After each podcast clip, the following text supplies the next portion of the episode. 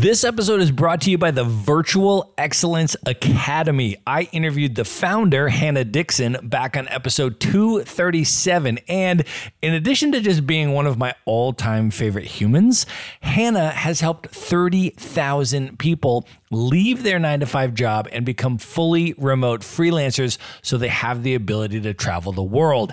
And now Hannah is offering a free training on how you too can start and grow your freelance business based on the skills and knowledge you already have.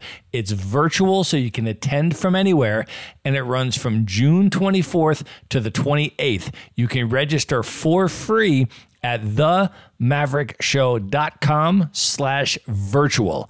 Now, you're going to want to sign up early because you'll get immediate access to a supportive community and be able to pair up with an accountability buddy ahead of time to make the most of the training. So register now at themaverickshow.com slash virtual. And now here's a clip of what's coming up on today's episode it's one of my earliest, like I guess you know, formative political memories. You know, uh, growing up eh, with like the war on terror, and I'm thinking, would I, do I, should I, like hide Muslims under my floorboards if they're coming for the Muslim because of the rampant Islamophobia that was going on, the war on terror and all that stuff. And yeah, I think I would, you know, like it's hard, but like you're risking your life, and but that's a valid life, you know. And I learned that from I would want that with my grandfather. Some people were har- harboring him while he was running away, like running like over this river, like you know, trying to escape the Holocaust, man. But it, there's more than that. It's it's like these genocides are happening. This oppression is still happening today. So I really I believe in like never again for anyone. And I mean, this is all what this is about in journalism: raising awareness so that hopefully people will do something.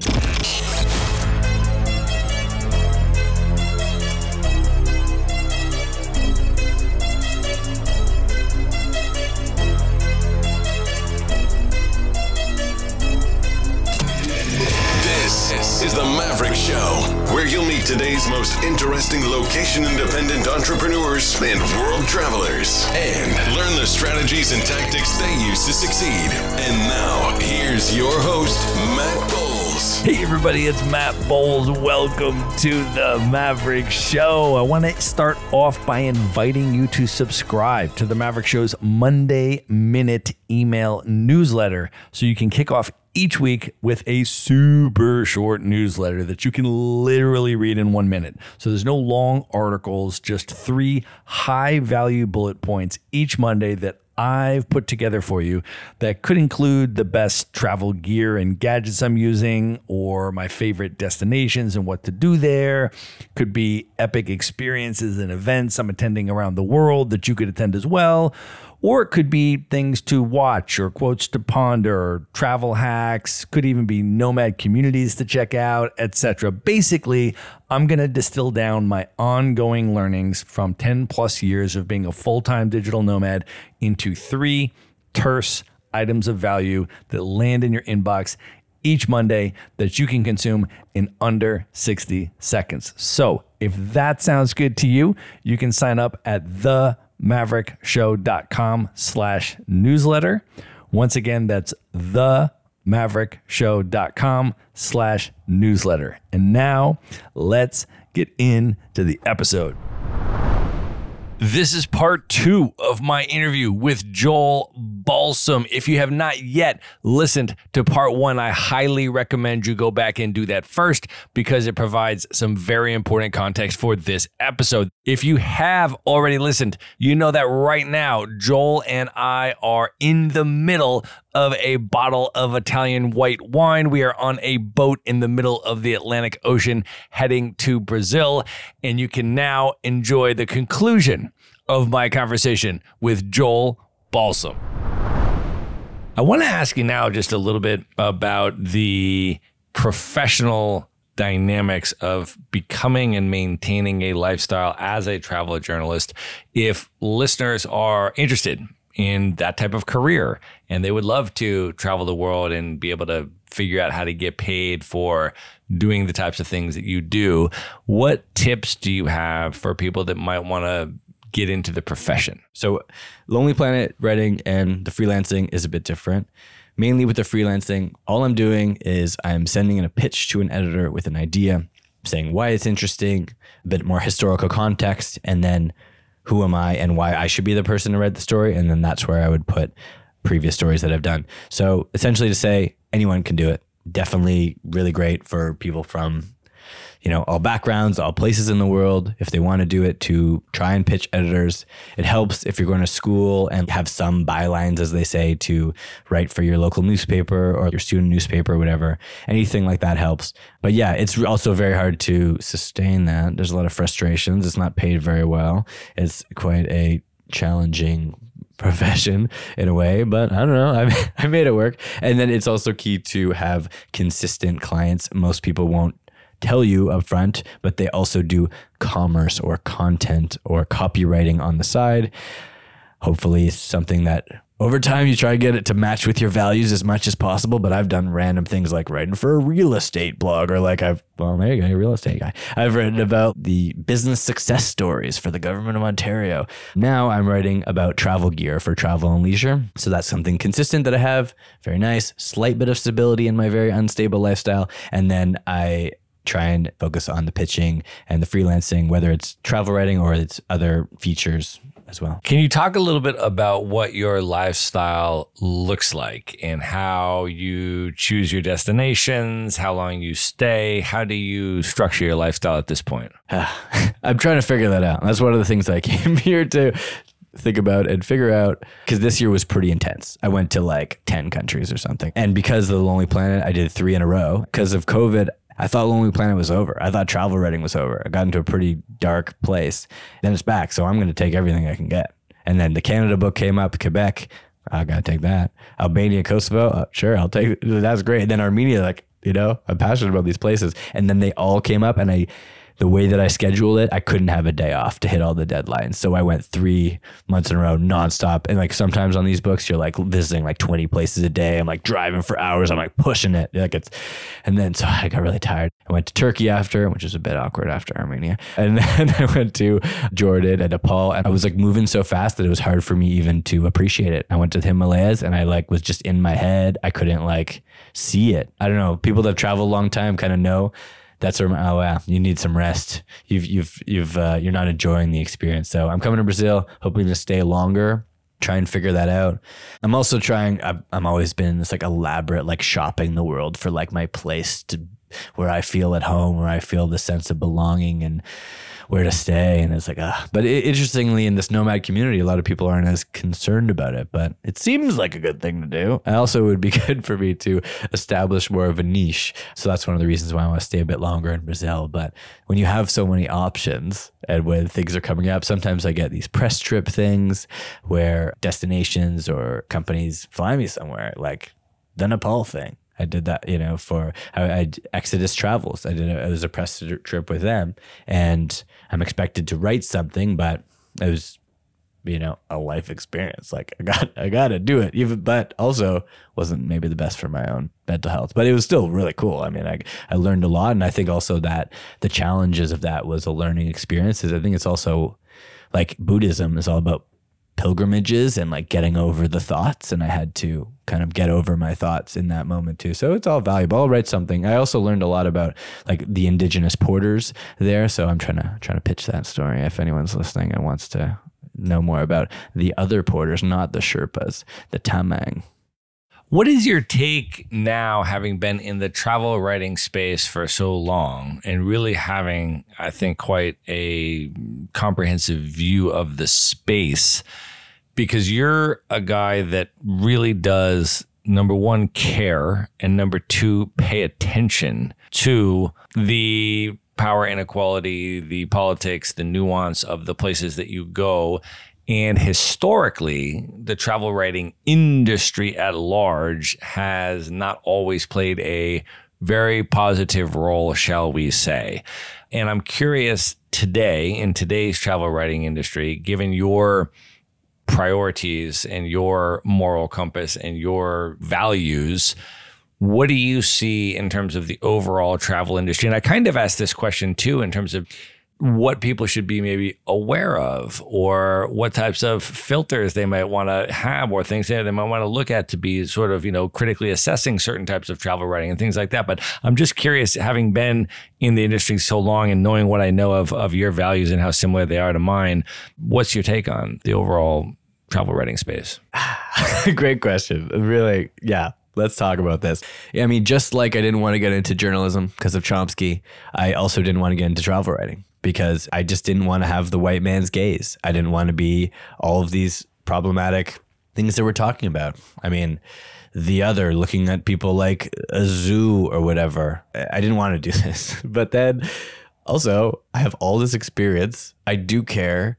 So I gave it a shot and I, I'm doing the best that I can journalistically. I really care when I do stories about indigenous peoples.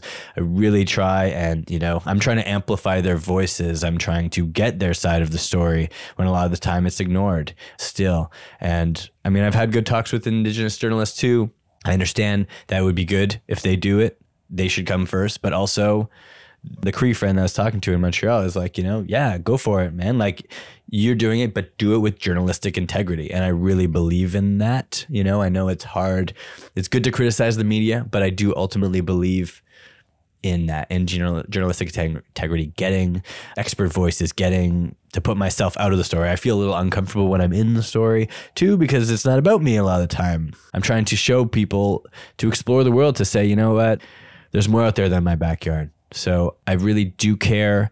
I've been kind of trying to distance myself even in this conversation about just being a travel writer because there's definitely some like I consider myself a journalist and I, I maintain those in the, that integrity in my life and in my work. I almost it's hard for me to even separate my journalistic values throughout. But I met an influencer and she traveled very, very widely and I just couldn't believe that it didn't seem like she knew how to respect or care for the local cultures. And then I'm seeing how nobody's buying like people like, oh, Lonely Planet, that's old. Why would I do that? Why wouldn't I just get it on Instagram and TikTok? And I know how the influencer thing works. I even I take press trips sometimes and I feel often like crap because I'm like, how can I maintain my integrity when you're paying? But every publication says, except for Lonely Planet, which I one of the reasons I really love Lonely Planet is that I I'm not allowed to take anything for free at all, and I take it very seriously. But like all the other ones, they're saying get as much stuff as you can for free because you know we're not going to pay for it. But also, I'm going to maintain my integrity when I do that. But then it does get to you, you know? Of course it does. You want to make them happy. You want to get another cool trip. You want to get another luxury thing. So it's, I don't know, I get disenchanted with that space. So yeah, I'm just trying to maintain my journalistic ethics. I'm trying to illuminate stories, but I ask myself these questions. I am very acknowledging that I am a white guy in this space. And that's something I think about a lot. I carry a lot of guilt, white, white Jewish man guilt that I'm working through, you know, because that's just who I am at the end of the day. And I'm trying to do the best that I can to amplify voices, as I said.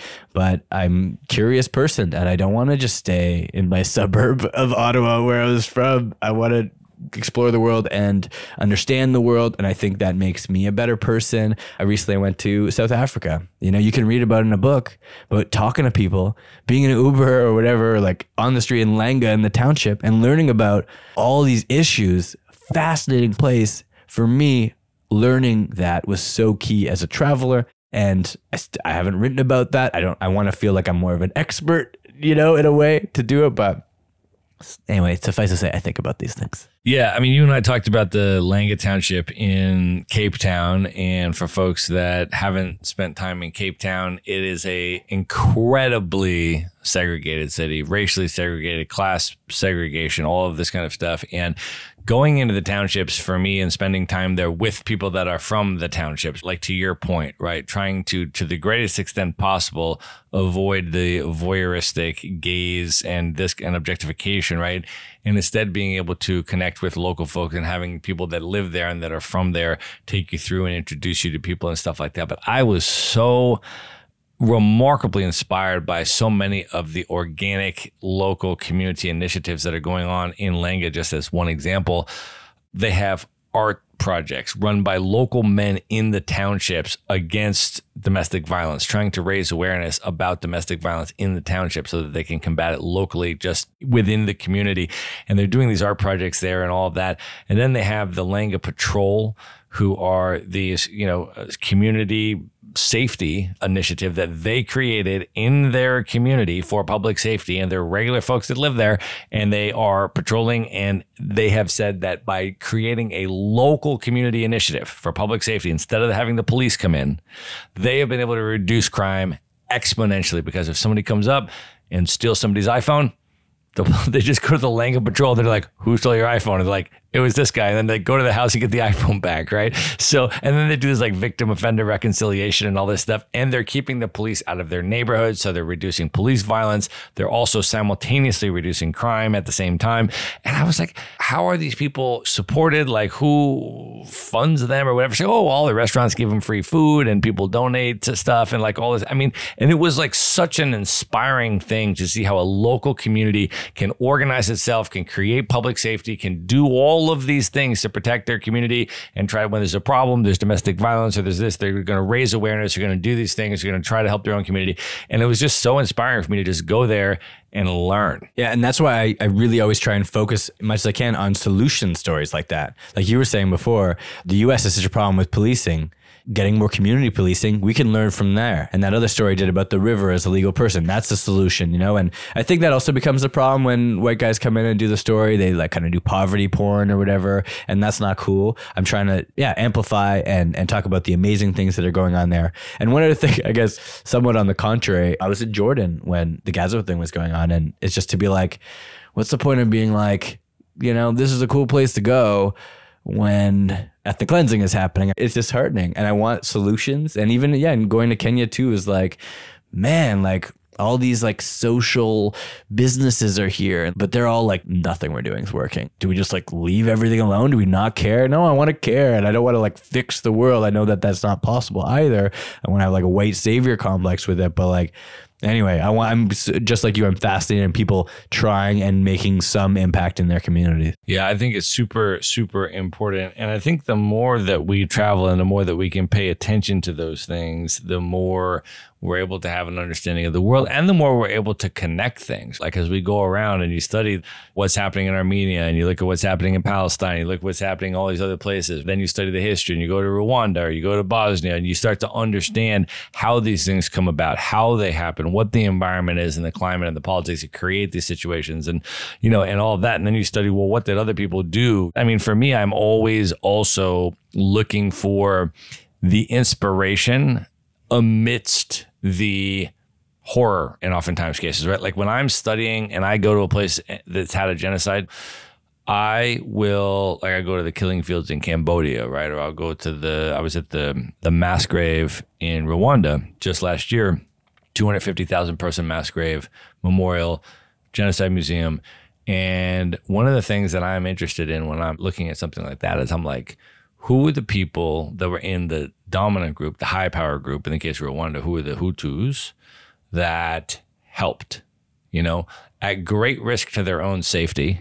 Basically, they were told that they would be killed if they helped, that still helped the Tutsis, helped them escape, you know, stood up against it, you know, and there's, all you will always find people from dominant groups in any oppressive situation that took a morally upstanding position opposed what was happening, help the people that were being targeted and abused. You'll always find that. And for me, I look for that kind of stuff, you know, to find inspiration, or I look for the, you know, the communities that are organizing themselves and doing these incredibly inspiring initiatives in Langa Township in South Africa that haven't been able to be done in the United States, but here they are, you know, literally executing like this beautiful model of community public safety and things of this nature. And I'm like, wow, like this is incredible. And so I think that's the complexity of the world we live in, right? Like there is all kinds of really horrible stuff going on. And amidst all of that, there are these shining glimmers of humanity and like incredible, upstanding people that just melt my heart.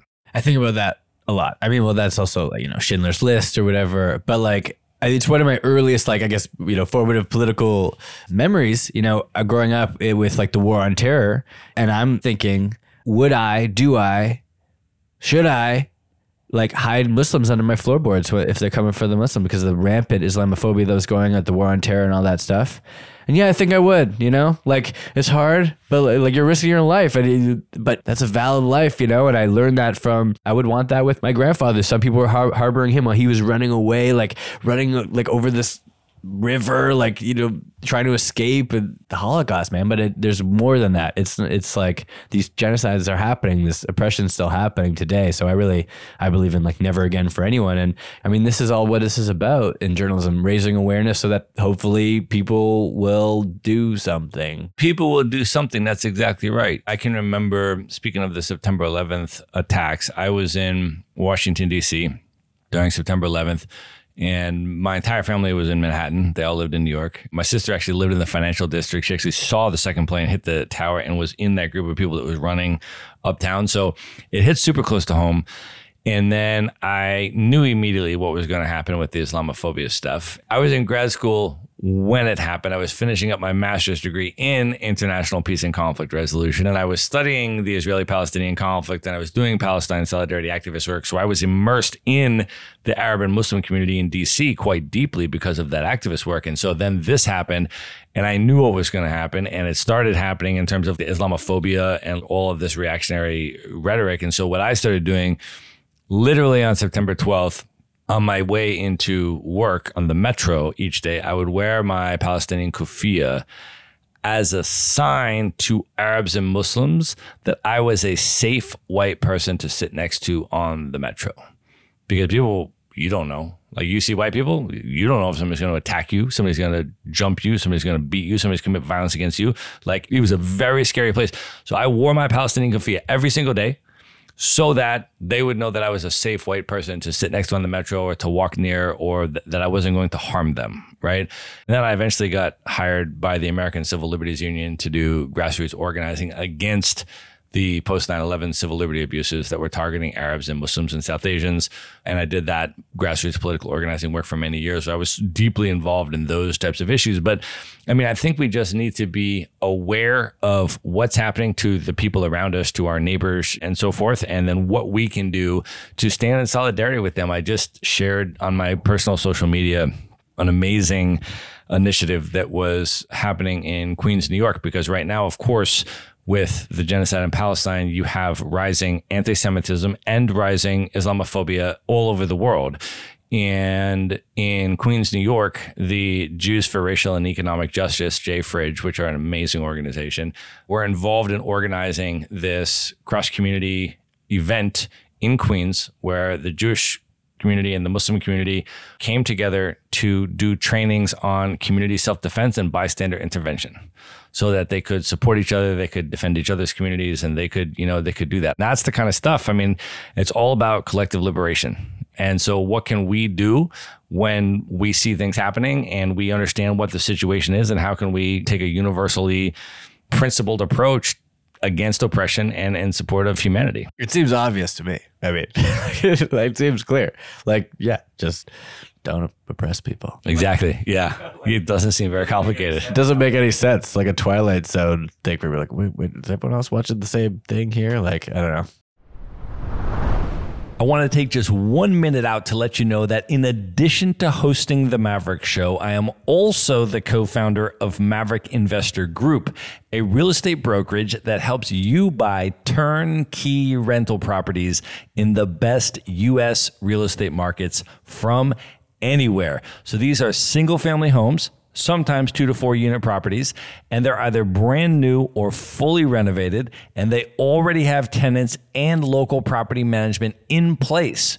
So you get all the benefits of owning the deeded real estate, the physical house, the hard asset. Without the headaches of being the landlord or the rehabber or needing to live near the property. So I want to offer you a free consultation if that sounds interesting to you. To learn more about it, you can just go to themaverickshow.com slash consult.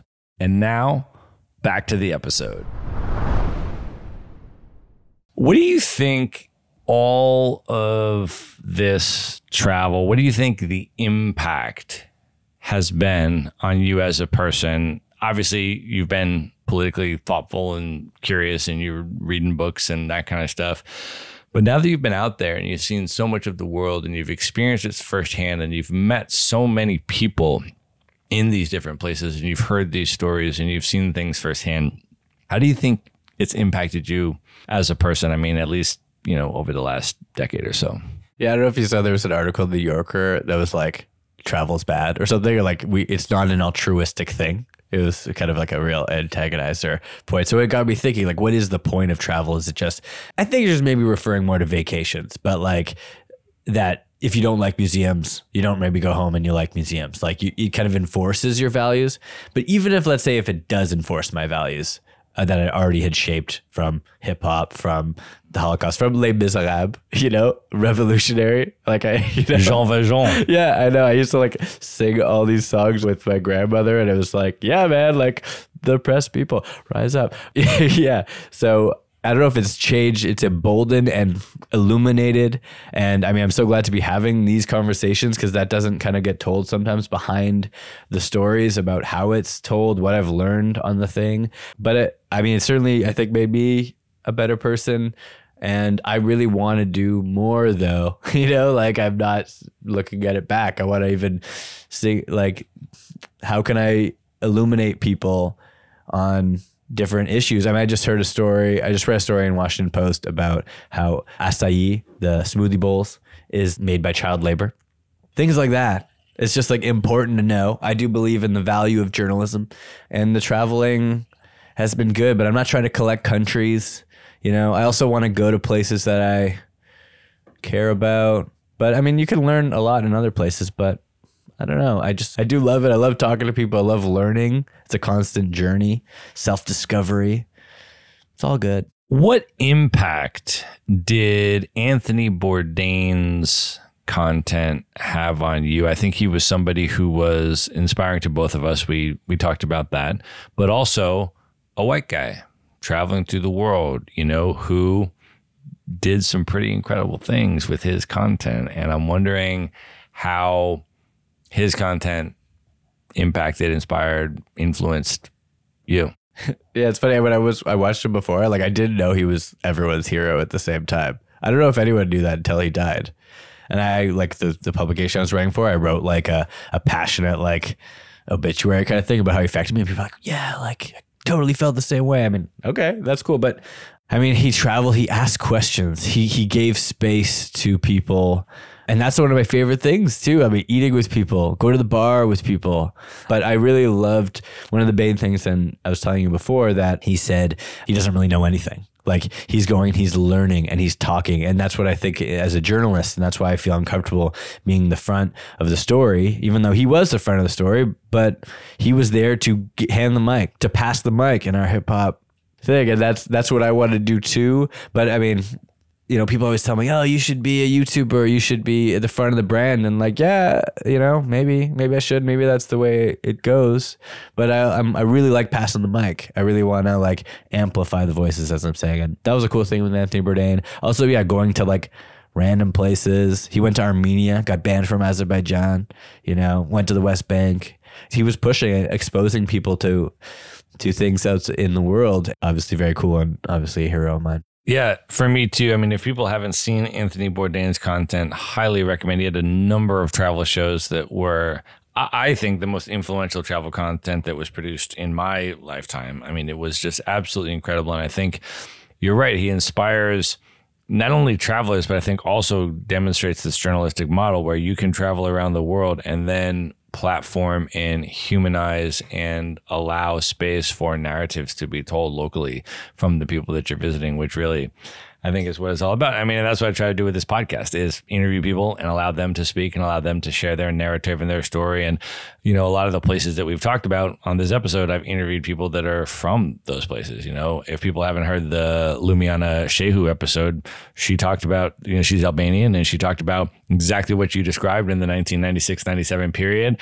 And her family were Albanian refugees that had to flee the country. And then they had to go to Canada, actually, eventually through Greece and get in on fake passports and sneak across borders and like have this whole refugee experience hiding in the back of trucks trying to cross borders and stuff like this and then eventually coming back to Albania. I mean, it's an incredible story, and I would encourage people to listen to it. But one of the things I try to do with the podcast is to platform these people who are now travelers and who are involved in this kind of lifestyle, but they have really important stories and they come from really important places and their experiences have shaped their view of the world and now how they engage with the world and it's just it's an incredible thing to engage with the nuance and the complexity of those and to learn from those people. I mean, I learn from every guest that I have on the show, and it's one of the reasons I love doing the podcast. Yeah, I mean, good for you. Honestly, amazing that you're still doing that. I'm inspired by your spark and passion also. And I mean, even being on this nomad cruise or being in this in the modern travel world, it can be easy to be like, let me just turn off the news. Let me just turn off and not care. I mean, let me just go have a vacation and not think about it. No, we have to care, and there might not be such clear solutions all the time. But we we gotta try. We gotta hit our head, you know, put it together. Work with local communities. Ask them what to do. Obviously, you know, the things like that. And yeah, I just I don't want to. It seems like people have gotten so depressed sometimes with this world that they just don't want to do anything. And I, I think that's not the way. That's not the answer. Use our knowledge. Do the best you can. Work with local communities, but we gotta still care. We gotta still do something.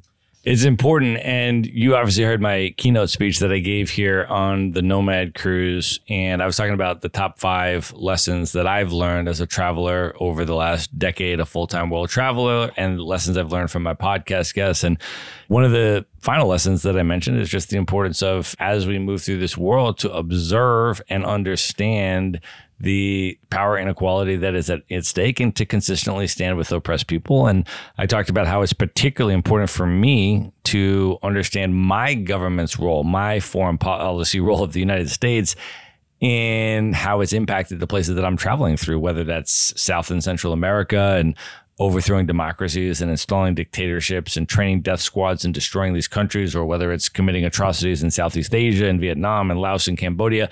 And I go to these countries and they're fundamentally today impacted by the history of US foreign policy. And it's important to know that. And then, of course, I talked about the contemporary foreign policy and what the US is doing right now in funding and backing and arming the genocide in Palestine and why it's important for us as travelers to be aware of that, to be conscious of that, and to stand up and and do something about that. So those are the types of things that I try to do is to open spaces where we can have those conversations and people can start to sort of engage on that level and hopefully be a little bit more thoughtful and substantive travelers as we move through this world and we try to just align with people that are oppressed and in struggle. It's brave. It's hard to talk about these things, but it's worth it. It's worth it and important to talk about. Well, I appreciated you coming up afterwards, brother. And uh, you and I have had a lot of amazing conversations since then about all sorts of issues. But I think this is a great place to end the main portion of this interview. And at this point, Joel, are you ready to move in? To the lightning round. All right, ready. Let's do it. The lightning round. All right, what is one book maybe that has significantly impacted you over the years you'd most recommend that people should read? The Art of Travel. It was a series of essays, of travel essays from like early days of travel. And I remember very distinctly just like powering through it on like a like a bank, like a grassy bank in Buenos Aires. I know a place that you love.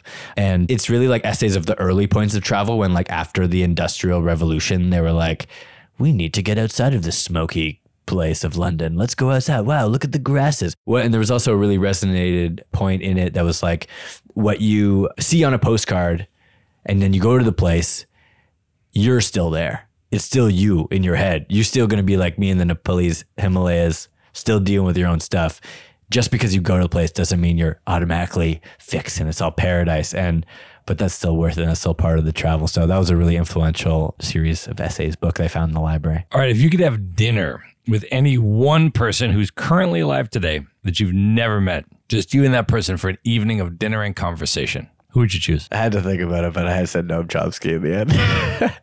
you know, well, he's still got the chance. The guy's got everything. You know, he's got all the answers. You just got to ask him. They're all in there. That's an amazing pick. Yeah, Noam Chomsky is in his mid 90s and he is still doing interviews like on a weekly basis about everything in the world. It is just unbelievable. All right, what is one travel hack that you use that you could recommend? Shameless plug. I'm going to say get a Lonely Planet book. I know a lot of people think it's old. Their dad maybe had it. That's fine. There's a new style in the last two years. All my books are in this new style. It focuses on experiences, less lists of hotels and restaurants. It's about the experience, what you want to do. And people have told me, I wish the Lonely Planet had more photos and was more experience focused. They've answered, they're doing it. And it's cool. You're like, oh, it's heavy. It's fine. It's fine. It's not that heavy. They're smaller than they used to be. And also, you can get the ebook if you want. All right, if you could go back in time knowing everything that you know now and give one piece of advice to your 18 year old self, what would you say to 18 year old Joel? I do like these existential questions, but I, I think at the end of the day, everything's going to work out. Don't stress about it. You know, that's really, I just have to be reassuring. I did an ayahuasca retreat and I confronted my childhood self as well. I hung out and I was just reassuring, you know, I'm not confronted. I, I took care of my childhood self and yeah, just everything's going to be fine. All right, Joel, of all the places you have now traveled, what are three of your favorite destinations you'd most recommend people should visit? Brazil, my favorite country. Third time coming on. It's just so vibrant, so different than cold individualistic northern hemisphere colors and they want to dance to everything then you have all the beach and then you have the amazon and you have lençóis maranhenses i don't know if you've been there I have not, but it is so high on my list. Can you explain what it is for people that have never heard of it? Okay, so it looks like a desert of sand dunes, but they're filled with crystal clear rainwater pools that you can swim in. They're unbelievable experience that I just don't understand is not like the number one wonder of the world. I don't know, it's just insane. It's actually not a desert technically because it gets more rain that fills the the water, but absolutely go there northeast of Brazil. That is one. What are your other two? I was gonna say Armenia. We hyped it up. Yeah, you know what? Go to Armenia. It's different. A lot of people don't go there. It's still a kind of off the beaten track place. You can go and get a car and you can road trip and you can have these kind of really interesting experiences and, uh, you know, get my Lonely Planet book. And then I really like Burning Man and Africa Burn. And they're like full on experiences and intense experiences. And I guess they get talked about a lot. But nothing is kind of like as separate from the world. You're you're detoxing from the internet for a week. You're in this like hippie city thing. I went to Africa Burn this year. I've been to Burning Man three times, and that's just a, a travel experience that should be on people's bucket list. I'd say. All right. Speaking of bucket lists, what are your top three bucket list destinations, places you have not yet been, highest on your list you'd most love to see? Iran. I really want to go to Iran. I thought about going after Armenia. Then someone told me that you can't go to the U.S. for five years, but I actually, I think it's true. Like same even with Cuba. But if you have to apply for a visa, but because I'm Canadian, I don't know if I do, so maybe it'd be okay. But that's crazy. Isn't that crazy? Anyway, That is insane. I've not heard that. Wow. so it's like ah, stupid. Anyway, but and also we have to go on a tour. Canadians and Americans and Brits, but I would love to go. Just the culture. Apparently, they're the friendliest people ever. There's like the blue mosques, like just amazing. Uh, I have like a pen pal. She's 72 and she went to Woodstock. She went to the Beatles' first visit. Anyway, she just went to Iran. We're like pen pals. She's been to over 100 countries. We got a tattoo together in the Marquesas Islands. Anyways, second one is Japan. I was always afraid of it because it seems expensive, but then someone told me it's the same price as Toronto, anyways. So I should probably go. And I, I haven't been to Cuba. I've heard it's very challenging, but I, I think I might try and go with my communist friend who's very fascinated with it. And I, I'm fascinated with it too from music, Afro Cubans, and, you know, it's just a fascinating place. So those would be my three. Those are great picks. Actually, Iran and Cuba are super high on my bucket list as well. I have not been to either, and I have heard amazing things. I've interviewed a number of guests that have just raved about both locations, and they're very high on my list. Japan, I have been three times, and it is incredible. So when you are ready to plan that trip, my friend, feel free to hit me up. All right, Joel, we have now come to the most important question of this interview. I'm about to ask you for your top five hip hop MCs of all time. But before you name your five, can you share a little bit about what hip hop music means to you, why you love hip hop? hip hop saved my life, as we say. No, I, I mean, I feel like I was raised by hip hop. Like, just always listening, making mixed CDs. Then, like, I was in like LimeWire and Kazaa, Napster, uh, you know, and just absolutely loving conscious hip hop, and it was you know a gateway to the world from my like suburban Ottawa dystopia that I was born in. Yeah, so I but I've, as we talked about, I like the more the boom bap area, and it's it's been hard for me with the newer stuff, and that's that makes me sound really old. Me too, my friend. As you know, I was a hip hop DJ in the 90s, and I too had my political consciousness raised by groups like Public Enemy when I got a hold of the Fear of a Black Planet album and I listened through that whole thing not only did I love the music, but I was paying attention and I said, what are these people talking about? Why have I not been told a lot of these things? And I started asking questions. And then I started really going deep and learning about the African American history and struggle and stuff. And much of that was inspired by political hip hop. Do you know Dave Zirin? Yes. Yeah. So anyway, I interviewed him back when I was in university. He's a sports journalist who really cares about hip hop and basketball. And he's also got a podcast. But anyway, just it's these are all I feel like we'd all get, have that. We'd, we'd nerd out on this stuff. Absolutely. So, all right, Joel, who are your top five? Okay. Promo. This is the lead rapper in the Loop Troop group, and he had like a head of dreads, and just like the album, The Struggle Continues. Insane, amazing. Long distance runner by Promoe himself. He also did his solo stuff. Just like all the lyrics about like caring about the world and not going against European and and the police. And he's a graffiti artist. I don't know. I just I love Promoe. Uh, Slug from Atmosphere, also like I mean, so influential. Atmosphere, such a great rapper. The Sunshine, one of my favorite songs of all time. Like just, and he made like a million songs that are just super influential for me growing up. Talib Kweli, Mos Def, Black Star, Talib Kweli, his own stuff, just like all the time.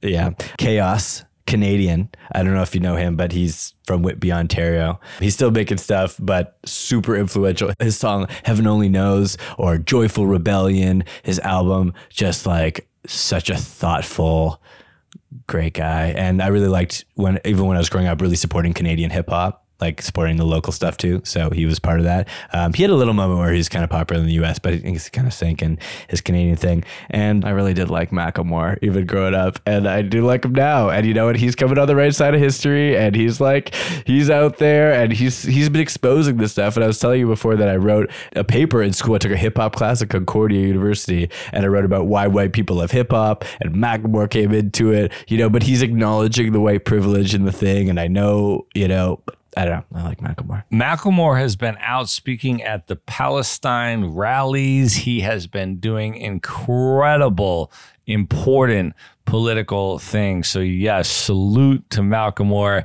Joel, I want you to let folks know how they can find you, how they can follow you on social media, how they can read your work, and how do you want people to come into your world?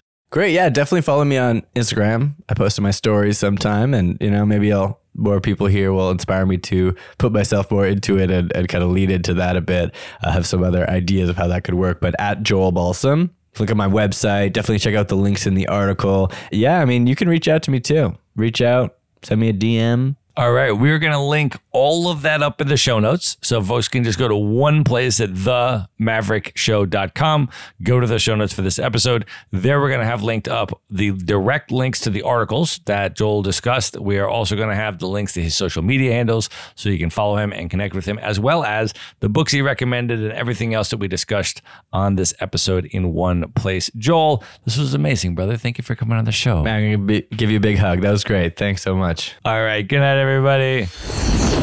All right. Hope you enjoyed that episode. Just a final reminder to subscribe to the Maverick Show's Monday Minute email newsletter. No long articles here, just three bullet points that I put together for you and drop into your email inbox every Monday that you can consume in under 60 seconds. You can subscribe at themaverickshow.com slash newsletter. Again, that's themaverickshow.com slash newsletter.